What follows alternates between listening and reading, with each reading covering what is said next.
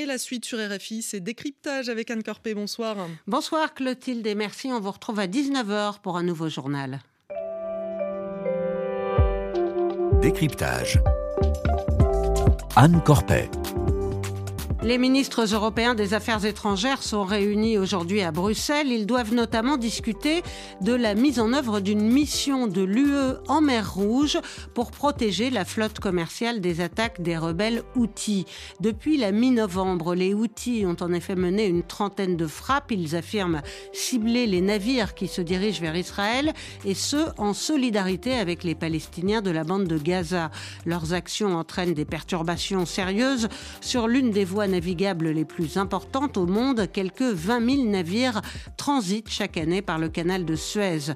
Pour protéger le trafic maritime, les États-Unis ont monté une coalition et mènent depuis le onze janvier des raids sur des sites Houthis au Yémen. Pour parler d'un éventuel risque d'escalade en mer Rouge, nous sommes en studio avec vous, Camille Lons. Bonsoir. Bonsoir. Vous êtes chercheuse à l'E C F R, l'European Council on Foreign Relations, spécialisée dans la géopolitique des pays du Golfe. Merci d'être avec nous. Alors, il y a vingt ans, les Houthis n'étaient qu'une simple milice qui agissait dans le cadre de la terrible guerre civile du Yémen. Elle a ensuite pris le pouvoir à, à Sanaa, contrôle une bonne partie du pays. Et depuis la mi-novembre, donc, les Houthis lancent des attaques euh, contre les navires en mer Rouge. Ils subissent en retour les raids euh, des Américains et des Britanniques. Quel est l'objectif des Houthis ? Alors, il y a plusieurs euh, objectifs. D'abord, avant de commencer, je dirais que c'est pas la première fois que les Houthis euh, visent des navires qui passent par la mer Rouge. Avant euh, le début de la crise, euh, ils attaquaient notamment beaucoup les navires saoudiens et les infrastructures saoudiennes sur les côtes de la mer Rouge. Ils, étaient des... ils posaient déjà un problème pour, pour le trafic international, déjà à ce moment-là. Et là, en effet, ils se tournent euh, vers les navires commerciaux qui ont potentiellement des liens avec Israël. Ils ont des objectifs qui sont multiples. Alors déjà, en, en euh, touchant une artère commerciale aussi importante que la mer Rouge, l'objectif est vraiment d'internationaliser un petit peu euh, le conflit à Gaza et de faire pression sur, euh, sur les États-Unis et sur Israël. Et, et je pense qu'il faut vraiment prendre en compte ça. Il y a une, une dimension idéologique importante euh, dans, euh, dans la position des Houthis qui est vraiment de, de peser sur le, sur le conflit euh, à Gaza. Mais je pense aussi qu'il y a des dimensions euh, euh, de, de politique aussi interne et de... Euh, et De, de renforcer leur popularité aussi bien auprès de leur propre population et puis au niveau régional aussi euh, de, de recruter davantage de combattants euh, de leur côté au Yémen et puis d'avoir l'image régionale comme ça de, de, de cette force qui a la, la capacité de faire plier un petit peu les puissances internationales. Alors les Houthis font partie de, de cet axe dit de la résistance euh, menée par l'Iran. Quelle est la nature de leur lien avec Téhéran ? Alors, l'Iran et euh, les armes et les, et les soutiens de différentes manières, logistique, euh, euh, armement, et cetera, depuis euh, un petit peu avant même le début de la crise euh, au Yémen, euh, ce lien avec l'Iran vraiment a permis aux, aux Houthis de monter en gamme dans leur capacité militaire de manière assez euh, spectaculaire ces dernières années. Euh, après, je pense que c'est important de souligner que le, la nature de la relation n'est pas forcément la même qu'avec euh, d'autres euh, euh, proxys iraniens euh, régionaux. Hezbollah, comme par exemple. Le Hezbollah, exactement, euh, qui est vraiment le Hezbollah, le, le proxy par excellence, qui a une relation très forte avec Téhéran. Dans le cas des Houthis, les Houthis ont aussi euh, leur agenda qui leur est propre et ils ont une certaine marge de manœuvre qui forcément n'est pas toujours liée à celle de, de Téhéran. Mais les, les Américains ont affirmé le mois dernier que l'Iran était profondément impliqué, hein, je les cite, dans la planification des attaques menées en mer Rouge. Est-ce que euh, c'est le cas ? Est-ce que Téhéran joue effectivement un rôle direct dans ces frappes ? Alors, l'Iran joue un rôle notamment en termes de partage d'informations pour savoir quels navires euh, euh, cibler. Euh, il les aide sur le plan, en effet, logistique et militaire. Ça, c'est très important. Et de plus en plus depuis le début de la guerre à Gaza ? Et, et c'est, c'est, oui, enfin, c'est, c'est-à-dire c'est un rôle qui, euh, qui était déjà très fort euh, depuis, pendant le, la, la guerre au Yémen et qui continue pendant le, la guerre à Gaza. Après, l'Iran a une position un petit peu aussi sur euh, une ligne de crête, c'est-à-dire que d'un côté, c'est une bonne chose pour eux, enfin, c'est-à-dire ils voient positivement le fait que euh, euh, le, cet axe de la résistance euh, euh, fasse pression sur les États-Unis et sur Israël, ça leur permet à eux aussi de se positionner en acteur régional euh, capable de, euh, de, voilà, de multiplier les fronts, euh, euh, et, euh, et, de se, et surtout de, de, d'être un acteur dans la guerre euh, à Gaza. Mais de l'autre, euh, je pense que Téhéran est un petit peu prudent aussi et n'a pas forcément un intérêt à une escalade euh, trop, trop directe. Et donc, l'Iran garde un petit peu une, une position intermédiaire entre soutenir d'un côté certains proxys, notamment les Houthis, mais en même temps euh, faire attention que la, la situation ne dégénère pas non plus complètement. Alors, on l'a dit, les Houthis disent que leur frappe constitue une réponse directe à la guerre entre Israël et le Hamas. Mais est-ce que leurs attaques sont véritablement ciblées, comme ils le disent, sur des navires qui se dirigent vers Israël ? Alors, c'est un peu difficile. Il y a certains navires où euh, c'est pas, il est difficile un peu de voir le lien avec Israël. Il semblerait quand même de manière générale qu'une euh, partie assez importante de ces navires-là ait quand même un lien euh, direct ou indirect avec, euh, euh, avec les intérêts économiques euh, israéliens. Euh, après, il s'agit en effet de, de faire pression sur, euh, sur l'intégralité du commerce international qui passe dans cette région-là et que du coup, aucun navire ne se sente complètement euh, en, en sécurité euh, face aux attaques Houthis. Alors justement, euh, depuis ces attaques, euh, beaucoup de navires ont, ont changé de cap et, et contournent désormais euh, l'Afrique par le cap de Bonne-Espérance au lieu d'emprunter euh, la mer Rouge, le canal de Suez. Est-ce que euh, bah, tout ça a des conséquences concrètes en termes de délai, de coûts, de transport ? Est-ce que ça a déjà un impact sur le, le commerce mondial ? Alors, ça a déjà un impact forcément à court terme de désorganisation un petit peu de, de, du commerce mondial. C'est des flux logistiques qui sont extrêmement euh, comment dire, dépendants les uns des autres. Et du coup, euh, forcément, il y a un impact. On voit déjà hein, une, une décroissance du trafic qui passe par la mer Rouge de, de l'ordre de vingt-cinq pour cent. Euh, ça fait aussi euh, monter très fortement les prix euh, du fret, euh, les, le, le, le, le coût pour faire passer un cargo de, d'Asie à, au nord de l'Europe aurait à peu près doublé. Donc ça a un impact direct. Après, il y a une réorganisation des flux aussi qui, qui se met en place et qui s'était déjà mise en place il y a quelques années quand le canal de Suez avait été bloqué par un, par le, par un cargo aussi qui s'était ensablé dans le canal de Suez. Donc il y a, il y a, c'est, un, c'est des flux qui sont assez plastiques et qui s'adaptent assez rapidement à, à ce genre de troubles, mais, mais en effet avec un impact assez important. Et c'est pour protéger ce trafic maritime mondial que les Américains ont mis sur pied en décembre une coalition. Écoutez ce que disait le secrétaire d'État américain lors de sa dernière tournée dans la région. Il s'exprimait le neuf janvier dernier depuis l'Arabie Saoudite, Anthony Blinken. La communauté internationale dans son ensemble est confrontée à un défi. Ces attaques, les attaques persistantes des Houthis contre le trafic maritime international, constituent une menace pour tous. C'est le principe fondamental de la liberté de navigation qui est en jeu. Nous sommes donc convaincus que les Houthis doivent comprendre le message que leur envoient les pays du monde entier, à savoir qu'il faut que cela cesse, et c'est sur cela que nous nous concentrons. Alors la mission menée par les Américains a été baptisée « Les Gardiens de la prospérité ». C'est une manière, j'imagine, de souligner qu'il s'agit bien de, de défendre l'économie mondiale et, et non pas d'interférer dans, directement dans le cadre de la guerre entre Israël et Gaza. Mais est-ce que cette position de, j'allais dire, de gendarme maritime du monde est, est bien acceptée, bien comprise dans la région ? Alors ça dépend de qui on parle dans la région. Il y a certains pays qui sont, notamment les pays du Golfe, qui sont très dépendants du parapluie sécuritaire américain et qui, pour le coup, oui, comprennent très bien la position américaine, même si même les pays du Golfe, et on l'a vu dans la réaction saoudienne, euh, sont assez prudents et appellent les États-Unis à ne pas escalader trop la situation. Ça, et... c'est du fait de leur opinion publique, j'imagine ? euh, Pas que de leur opinion publique. Les Saoudiens sont, pour le coup, directement, euh, directement euh, impactés par euh, la moindre escalade dans la région. Euh, ils avaient leurs propres négociations avec les Houthis qui étaient en cours et qui sont importantes pour eux parce qu'ils cherchent à s'extraire du, du bourbier yéménite depuis un certain temps déjà. Ils ont leurs propres relations aussi avec l'Iran.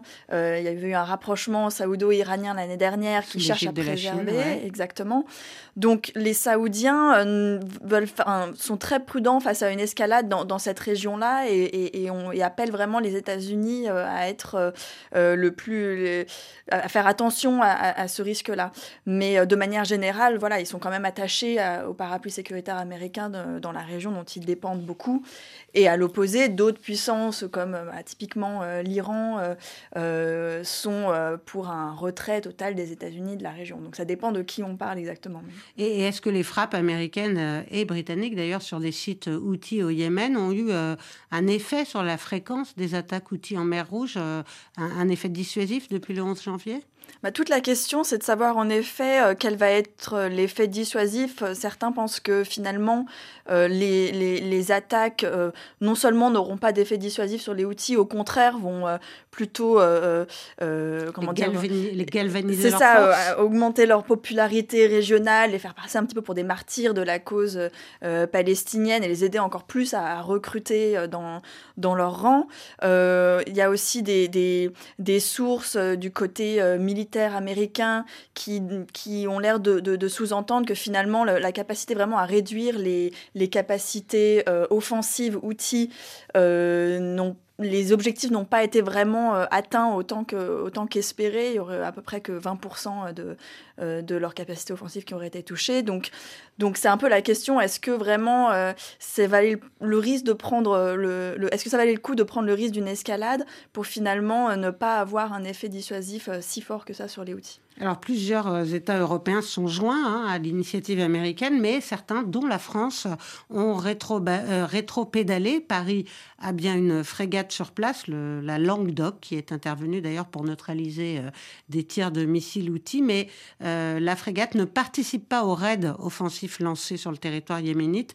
Écoutez, euh, Sébastien Lecornu, le ministre des Armées, était jeudi dernier l'invité de nos confrères de France Inter. Nous, euh, nous ne souhaitons pas participer à des frappes qui sont préventive, et nous souhaitons rester sur des frappes de légitime défense. C'est ce que fait la frégate, la Languedoc, qui est actuellement déployée dans la, dans, dans la région. En clair, si des bateaux sont attaqués par les Houthis, je condamne évidemment ces attaques, cela va sans dire, nous agissons en légitime défense. Mais nous souhaitons rester dans un cadre de légitime défense, et je le précise aussi dans un cadre où le commandement reste national, c'est-à-dire en clair, ce sont les forces armées françaises sous l'autorité du président de la République, chef des armées, qui déclenchent justement le feu. Alors pourquoi Paris a finalement refusé de participer à, à cette coalition lancée par les Américains ? C'est pas que Paris, c'est d'ailleurs d'autres puissances européennes aussi qui ont pris leur distance un petit peu avec, euh, avec les frappes américaines et, et, et l'opération américaine. Euh, quand on regarde un petit peu les différents pays européens, il y a principalement le Danemark et les Pays-Bas qui ont vraiment soutenu très fortement euh, la, la position américaine et les frappes. Et d'autres pays plutôt pays ont pris... qui sont concernés au premier chef par euh, les opérations de, commerciales, par le oui, trafic maritime. Exactement. Euh, et d'autres puissances plutôt qui, notamment euh, les Espagnols, ont été très prudents, euh, les Italiens aussi. Euh, et donc les Français ne sont pas les seuls à, à avoir pris un petit peu le, les, leur distance avec, euh, avec l'opération américaine. Je pense que ce qui est important pour les Européens, c'est euh, euh, de faire entendre euh, une voix européenne qui est singulière, qui n'est pas forcément celle des États-Unis euh, dans la région. D'ailleurs, ce n'est pas la première fois que les Européens prennent un petit peu leur distance sur la position américaine. Il y a déjà quelques années, quand les États-Unis avaient voulu lancer une opération opération navale dans le Golfe Persique, cette fois en réponse aux attaques iraniennes. Ils avaient lancé ce qu'on appelle l'I M S C euh, et, euh, et les Européens déjà avaient pris leur distance avec ça pour ne pas avoir une position trop agressive vis-à-vis de l'Iran euh, et avaient lancé leur propre, euh, déjà leur propre opération euh, maritime. Euh, c'était EMASO et donc la, la mission euh, Agenor. Et... Euh, Et là, c'est un petit peu le même scénario qui se reproduit. Et d'ailleurs, ils sont en train de parler de réutiliser les, les capacités Alors, de la mission Agenor. Pour, justement, euh... c'est la question que j'allais vous poser. Ils sont, euh, les ministres euh, des Affaires étrangères euh, sont donc à Bruxelles pour plancher sur le, le sujet aujourd'hui. Et, et quel contour pourrait prendre cette mission européenne en mer Rouge ? Alors pour l'instant, on a encore assez peu de, de détails. C'est principalement la France, l'Italie et, la, et l'Allemagne qui sont en train de pousser leurs leur partenaires européens pour, pour, pour déployer une mission euh, proprement européenne. Euh, l'idée, ce serait de réutiliser en effet euh, le, le, le format de la mission Agenor qui, euh, qui est déployée aujourd'hui plutôt dans le, dans le Golfe Persique, euh, avec la question de euh, si tous les pays européens ne sont pas forcément prêts à envoyer euh, des, des capacités militaires dans Dans, dans la région, en tout cas d'avoir un groupement de, de pays euh, européens qui, euh, qui, euh, qui prennent le lead sur cette question-là, et avec l'idée d'avoir vraiment une position qui soit dans euh, la légitime défense, euh, comme le disait le ministre de la Défense euh, euh, Lecornu, c'est, euh, c'est, c'est, c'est un petit peu cette position-là qui se différencie de, des États-Unis, donc dans le défensif, euh, pour escorter euh, des navires européens euh, dans, la, dans la région. Et en réaction aux attaques qui se multiplient donc en mer Rouge, une autre voie a fait valoir sa position euh, vendredi dernier, celle de la Chine, euh, conservée, concernée aussi au premier plan euh, par euh, les perturbations du, du trafic maritime. Pékin a appelé à rétablir la sécurité des voies navigables. On écoute Mao Ning, porte-parole du ministère chinois des Affaires étrangères. Je tiens à rappeler que la mer Rouge est une voie commerciale internationale importante pour les marchandises et l'énergie. La Chine appelle à la fin des harcèlements et des attaques contre les navires civils afin que les chaînes d'approvisionnement mondiales ne soient pas entravées et que l'ordre commercial international soit préservé.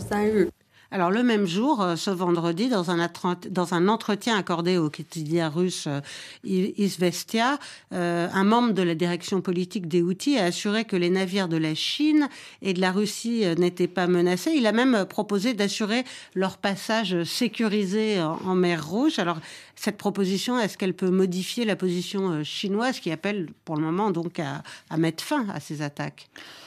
Je pense pas fondamentalement, dans le sens où la position chinoise, c'est d'appeler au calme. En effet, ils sont très fortement impactés. Enfin, c'est-à-dire que la mer Rouge, c'est l'un des, des passages euh, du commerce maritime entre la Chine et l'Europe, euh, vraiment qui est clé.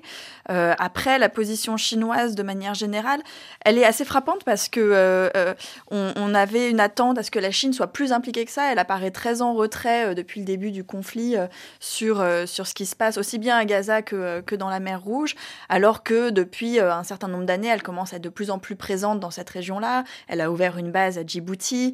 Elle a joué un rôle l'année dernière dans le rapprochement euh, saoudo-iranien. Donc, il y avait une attente à ce que la Chine soit plus impliquée, finalement, euh, militairement, géopolitiquement, dans, dans ce qui se passe. Euh, et en fait, on revient un petit peu aux au basiques de la position chinoise, qui est finalement très en retrait quand même sur les développements politiques et, et militaires dans, dans, au Moyen-Orient. La Chine...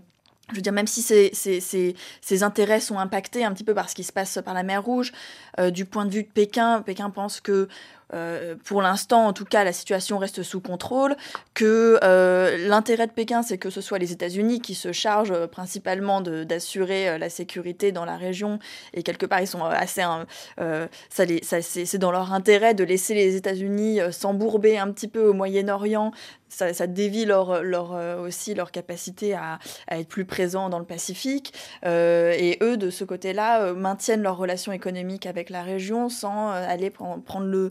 le risque d'aller euh, eux-mêmes s'empêtrer dans, les, dans la géopolitique du Moyen-Orient. Donc finalement, euh, on revient un petit peu au, à, aux basiques de la position euh, chinoise sur cette question-là. Et, et quid de Moscou, euh, Sergueï Lavrov, le ministre russe des Affaires étrangères, euh, a parlé d'agression américaine contre le Yémen après euh, donc les, les frappes menées par les États-Unis. Euh, est-ce que euh, Moscou est, est impliqué dans, dans ce conflit spécifique sur la mer Rouge ?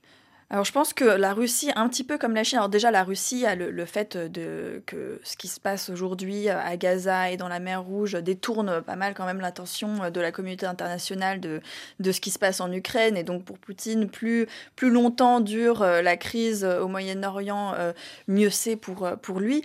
Je pense que la Russie, comme la Chine... Ce sont deux puissances qui, euh, qui bénéficient quelque part un petit peu de, euh, de la crise actuelle à Gaza, qui a beaucoup euh, euh, finalement euh, souligné un petit peu les contradictions de, des positions occidentales euh, sur les questions notamment de droit international, euh, qui ont été très critiquées euh, dans le Moyen-Orient, mais dans le reste du monde aussi, euh, pour ce côté deux poids, deux mesures de la position occidentale. Et donc la Chine, comme la Russie, ont beaucoup insisté sur cette dimension-là, euh, sur, les, sur la scène internationale, aux Nations Unies, et, et bénéficie un petit peu de voir euh, finalement les, les États-Unis s'embourber dans, dans, dans cette crise. Et, et on n'a plus beaucoup de temps, euh, trente secondes, juste pour dire un mot sur l'Égypte, qui est également concernée au premier plan, puisque les navires euh, évitent le canal de Suez, et, et c'est une source essentielle de revenus pour le Caire. C'est, c'est une rente énorme pour le Caire, et donc en effet économiquement c'est, c'est assez catastrophique pour, pour l'Égypte, qui a d'ailleurs augmenté les tarifs de, du passage du canal de Suez.